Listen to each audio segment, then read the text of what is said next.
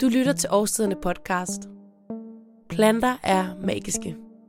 Det er vi slet ikke i tvivl om. Derfor har vi kaldt gårdens gardner ind fra smagsmarken, og vi har bedt vores kokker om at lægge knivene for en stund, så de kan dele ud af deres åbenbaringer fra planternes magiske verden. Her fortæller Søren om koriander. En urt, som nogen elsker at have, men som i en pesto kan gøre smagsmæssige underværker –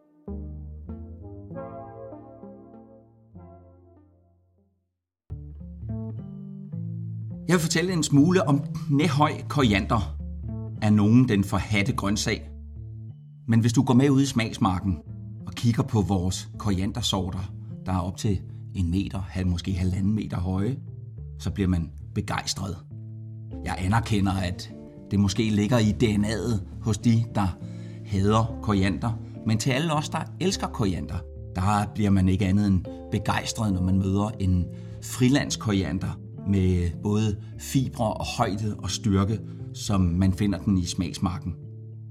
Koriander det kan bruges i alle alverdens retter. Den øh, mest af mig elskede øh, ret er min øh, aller godeste ven, Patrick Isak, der excellerer i et øh, jødisk-arabisk øh, køkken. Han er selv øh, jødisk herkomst og kender indgående til mødet mellem arabisk tænkning og jødisk gastronomi.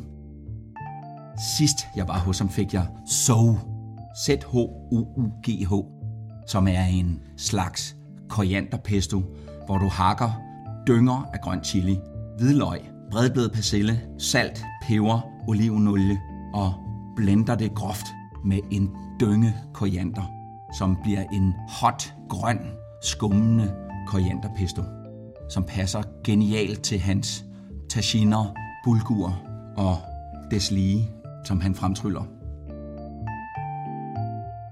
Den særlige koriandersmag, den tager os væk fra dansk klassisk tænkning. Den tager os ud i Asien og i Østen, og kommer en helt ny vinkel på ens forestilling om, hvad maden er og hvor den kommer fra. Så på den måde, der er korianderen meget særegen og giver signatur til en hver ret. Det er ikke bare fyld, som for eksempel bredbladet persille kan forestille sig, at være.